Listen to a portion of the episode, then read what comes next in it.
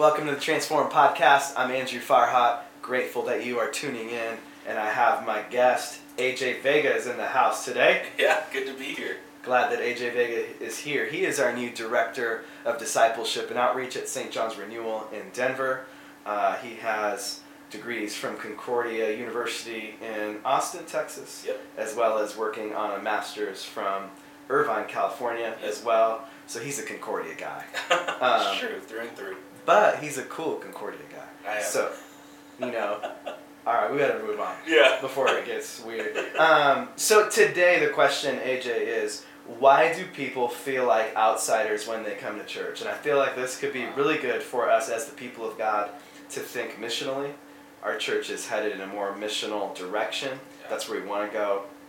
And so, why do people feel like outsiders when they come to church? Yeah, you know, just like from the get go, a Sunday morning experience at church is a very weird thing. Can we just like call it what it is? Like it's it's a weird experience for people, right? Especially for people that haven't grown up in the church or haven't gone into the faith or are coming from an outside religion and experiencing something very new. Like the different things that we do and the different parts of our Sunday morning experience are just like outwardly like strange.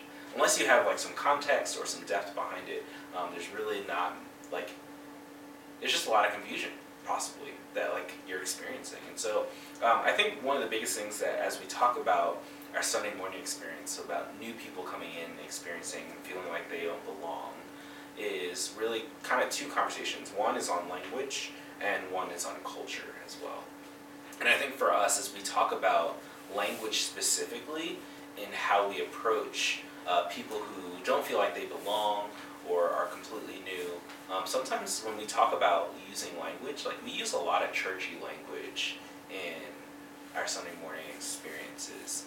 Um, so like when we talk about things, even as simple as like the gospel, right? Like we can say the gospel over and over and over again um, without people ever knowing what exactly the gospel actually is. That's actually one of my favorite things I ask like a lot of our teenage kids um, is like what is the gospel? And sometimes they just have a hard time explaining like what does the gospel even mean? So yeah, I think the biggest thing is really kind of language in the language that we use as Christians, and how do, how do we make it as clear as possible for people who are from the outside coming in? You know, that's really good um, because I think we can get into a, a funk and we can start to think church ministry is for church shoppers. And mm-hmm. really, what I think what ends up happening is we think church, or we can get into church ministry is for church transfers. So people are transferring because they don't like something at their other church, so they're Right. coming to our church. So you're expecting them to know what things mean Right. right? And then also too, I think if we're not careful, we can get in this effort to make things really meaty, mm-hmm. but we're actually just going to be feeding believers who already understand language. Now, I'm not saying that a meaty sermon can't be for a non-believer too. True. I'm not saying that. But I do wonder if we can kind of fall into this because, you know, like right now, probably in Denver, there's a ton of people that are churched. Uh, they go to church or they're going to transfer to a, a church one day Right. in a place. And then there's a lot of people that are not considering going to church ever. Right. Like they're just not interested. Yeah. So churches get a lot of transfers. They get a lot of Christians that come. They grow with a lot of Christians. Mhm. So how easy would it be to just get comfortable with lang- language that Christians understand? Right. Yeah, we live in a culture of consumerism, right? And so as consumer Christians, like to go sh- church shopping is like the next new trend to do, right? To go and visit what fits me, what's something that I like. It's like if you were to go to Chipotle, right? Like everyone orders something completely. You're making me hungry. yeah. It's like everyone orders something completely different, right? They want to choose whatever they think is best, right? They want brown rice instead of white rice. They want pinto beans instead of black beans. And so, you know, as we talk about like this consumeristic culture, it's easy for us as, as church people, as, as Christians, to be able to say, this is the things that I want and this is what I'm looking for. And with so many different denominations, and types of churches, it's so easy to find the one that can fit exactly what you're looking for. But the mission of the church is not just for the people who go to the church, it's for people outside of the church to be brought in, to have this inclusive culture where people are invited into an experience with our Lord and Savior Jesus Christ, to know who He is. And I think part of the barriers that can happen between that is some of the language that we use. Like, even as we talk about things like lust or even sin, like these are such big buzzwords that we use as, as Christians that it can just kind of go off the top for somebody. And I think it sometimes can give an automatic assumption as far as what Christians believe instead of giving the actual realization of what Jesus wants for our lives. So Absolutely. And if if you're listening today, I, I would imagine there's some people that are listening that are already followers of Christ. Um, and then I, I think that a lot of us have friends that are non believers. Excuse me. So we should think about those friends that are non believers and then say, what would they hear? And what would they react to? Because I can tell you, one of my buddies would say, this service isn't for me. I have no idea what you guys are talking about. You know, so he would feel like an outsider, and he doesn't like to feel like an outsider. You know. Yeah, yeah, and I think the biggest thing, like as we talk about in our in our context when talking about being a Christian and going to church and the Sunday morning experience, is the big question of do people have to believe before they belong, or can people belong before they believe? And I think that's really big as we talk about what does it look like for us as people come into the space, as people see our website, as people experience the love of Jesus through interactions of other Christians, right? The term Christian means to be little Christ, right? To be a reflection of who Jesus is Yeah. towards other people. And so, um, do people have to believe in a certain thing or um, take on a certain creed or an understanding in order to feel like they belong? Or do they feel like they belong and are invited into a life changing relationship with Jesus um, to be transformed? No pun intended. So, what would it look like for Christians that are leading worship from the stage? And often this is the pastor or staff members or sometimes volunteers. How can they create a space that is conducive to you do not have to believe before you belong here? Yeah, yeah. Um, I think the two biggest things, like in studies with Gen Z and Gen Alpha, is like the two biggest things that I think people lean on these days is um, authenticity and trust. If, if people can be in a space where they can feel like other people are being authentic with them and being real, um, so like not using filler words, right? Not being able to um, use platitudes that kind of cover up something with a deeper meaning. Um, being in a place where they feel like people are being honest about who they are. Um, and then also like being in a place of trust, which trust takes such a long time to build. But if you can be in a place where it's authentic, where people are real, and uh, they meet you where you're at, and then also over time can build saying this consistency of showing up for you, or being there for you, or caring for you, or checking in with you, um, building that trust over time, I think is really going to help create a space where people feel like they belong, even if they don't specifically believe. Okay. And I also was struck by uh, Churchome, Pastor Judah Smith. Yeah. He'll every week say that to all the visitors. Yeah. You guys are welcome here. I'm honored you're here, and you do not have to believe like we do to attend here. Yeah. So he's he's he's basically creating the space in a very direct fashion. Yeah. You know, come, keep coming, Right. but he doesn't stop short of inviting them to believe in Jesus. Probably every sermon he does. Sure. Sure. But he Yeah. still is like, it's still good if you come back for six months or a year and Right. consider it all. Yeah, for sure. Yeah, and I think that's kind of a beautiful thing to be able to say, hey, we, you, no matter where you're at in this walk, whether you're not believing or you are believing, like you're welcome here. I think uh, another creative way for other people to do that within churches is like texting your questions, like the questions that you have about faith. Like we want to be able to create this open space for people. Um, I think when it comes to Sunday morning experiences, one of the biggest things is that it's so much of a monologue, right? Where one person is speaking to the rest of the people, usually the, the pastor or the preacher, or even when it comes to like worship leading, right? It's usually a monologue, but to be able to create a space where there's dialogue for people to engage with other people with their questions, with their doubts, with their beliefs, um, how do we then create a space where there's more dialogue for people to feel like they can connect, be authentic, find trust, and find hope in Jesus? So, That's good. You know what? This is inspiring another conversation with how do we create worship engagement, period. Ooh, okay. Because I think what you find is people sit and they sing and they listen and they go home.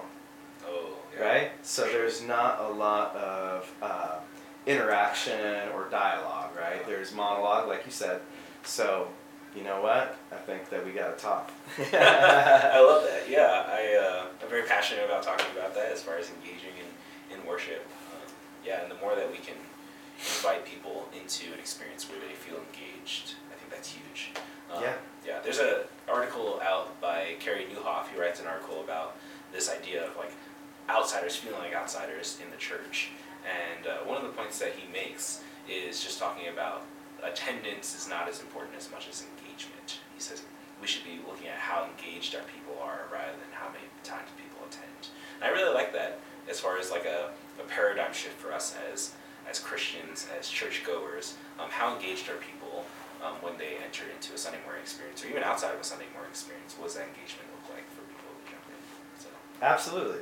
So, can you talk about music? Like, yeah. I think we think our music's really relevant, but I'm wondering, like, what my friends would think that don't go to church. Yeah. So, what, what would you say? How are we doing there? For sure, yeah. Um, well, there's definitely. I feel like a few years back there was like a large like, like war on worship. You know, there was like people were fighting over contemporary versus modern or uh, or traditional, and what the language is that we use there, what instruments do we use, which has been I think a battle for so many centuries, even before that. Um, but now we've gotten to a space where we've kind of watered down a little bit our music experience and you know, to be able to do live music in and of itself is a hard thing to do. Like you need really talented musicians, people, and we have great musicians like at our our church, at both of our campuses, and and I think one of the struggles that we talk about in contemporary worship as a whole for all churches, um, I don't know if we speak well to what the rest of the what everybody else is listening to these days. Um, I don't know if it's like the the quality of the the music or if it's the style that's just thrown off. Um, the majority of time when we talk about contemporary worship, it's more like rock music, right? Um, and right now we have like Taylor Swift, which is like kind of more indie folk kind of version, or um, pop music, right? And so as far as the style and genre, I think sometimes we've missed out on kind of hitting the mark of what the people are listening to outside of the contemporary space. Um, but also at the same time, just acknowledging it is really hard to do live music, really well sometimes, right? And to be able to engage with that every single week, um, I think we sometimes we might miss out on opportunities for people to um, be able to tune in and to hear uh, you know, what they're listening to on the outside and hearing what's happening on the Sunday morning experience. So So, AJ, what about people who have been hurt by the church and now they're they are like outsiders again? yeah, Um, and maybe they're trying to figure out, like, you know, like I know I need to go back to church, but I've been hurt. Yeah, well, I think first off, I think I'd love to, well, you know, I love to, but would just like to apologize for anyone that has been hurt um, by the church. Um, you know, the church is filled with people who are not perfect, and so if you're one of those people that have experienced hurt or pain or even trauma, um, I just want to apologize and sorry because um, there are sometimes when Christians don't act like Christ? And there are situations that are different and more complex. Um, and uh, yeah, we'd love to be able to have a conversation about that. And I think it's just the reality of like, again, a church is filled with people who are not perfect. Um, we talk about sin, right? Someone that has not followed the ways that God has wanted us to follow in His purpose and plan for our lives. And when it gets into those relationships, like relationships are messy. And I think being able to be in a space where there is authenticity and trust again, to be able to start building that back up, um, I would just encourage people to give give the church a second chance, um, and to be able to recognize that like people are broken and people are hurting. Hurt people end up hurting people too. Um, Yeah. So there's just so many opportunities to be able to find healing within the church because um, you know the church is not about the broken people; it's about the person that makes us whole, and that's Jesus Himself, who was the true, authentic human and God that came down to earth to be with people, be with people who are broken, and to bring wholeness to them. And um, I just love that that we have a we have a God in Jesus that comes and meets us where we're at Yeah. and sits with sinners, invites them, invites people who don't believe yet to belong and to sit at his table and eat with them and care for them and love and love them and die for them as well. And just to share that love as Christians is a great privilege to be able to do. And so if we can create a space where people don't yet believe um, to be able to feel like they belong, just as Jesus did, man, what a great opportunity we can be. The we can be as a church. So. Absolutely, and I would say this too: uh, church leaders and Christians within the church are dealing with an issue called sin. So, whoever comes to Christ is bringing their sin with them, and so all of us have differing degrees and levels of it, and then different weaknesses when it comes to it. Now, there can be people that sin against you out of the weakness of their flesh, and hopefully they, and there you go, sinful nature, and hopefully they are willing to repent quickly and reconcile with you.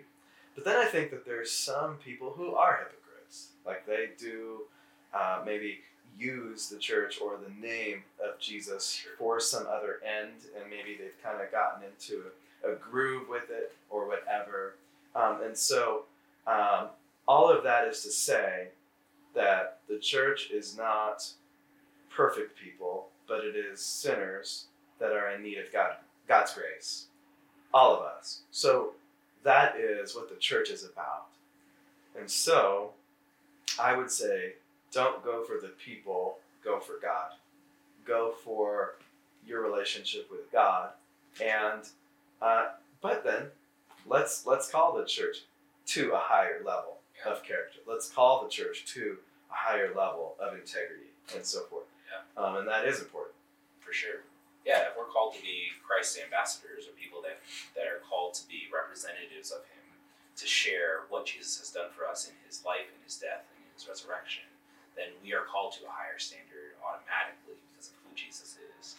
And mm-hmm. so, as Christians, we can do a better job at caring and loving for our neighbors and caring for people who don't believe and don't feel like they belong. And yet, at the same time, being able to create an invitational culture where feel, people feel like they can co- come back to a relationship with God because of the people as well. Um, being able to find Christ in community, I think, is really huge when it comes to the church. Absolutely. Well, I would say this. I think we've done a great job covering, you know, a lot here. And so, anything else from you today, AJ, on this topic of why do people feel like outsiders when they come to church? No, I mean, I think for us, it's just encouragement for us to be able to be a better reflection of who Jesus is as a Christian, as a little Christ. Um, and then for people who have felt like they've been an outsider or feel like they don't belong, um, we would love to invite you specifically, if you're living in Denver, to come join us at St. John's or Renewal and to just be a part of this life changing experience and this renewed hope in life uh, found in Jesus. And to find authentic, commun- uh, authentic community and to be able to find trust within a people um, that also recognize that they don't have it all together, um, but we worship a God who does have it all together and holds all things together as well. So. Thank you, AJ. Uh, if you're tuning in and you have a question you'd like for us to ask on, or answer rather, on the podcast, we would love to hear your questions. And you could submit those to hello at sjdenver.org. Also, if you have been blessed by this podcast and you'd like to share it with your friends that also could be blessed, please subscribe and share. And we are grateful that you're tuning in. We'll see you next time. Take care.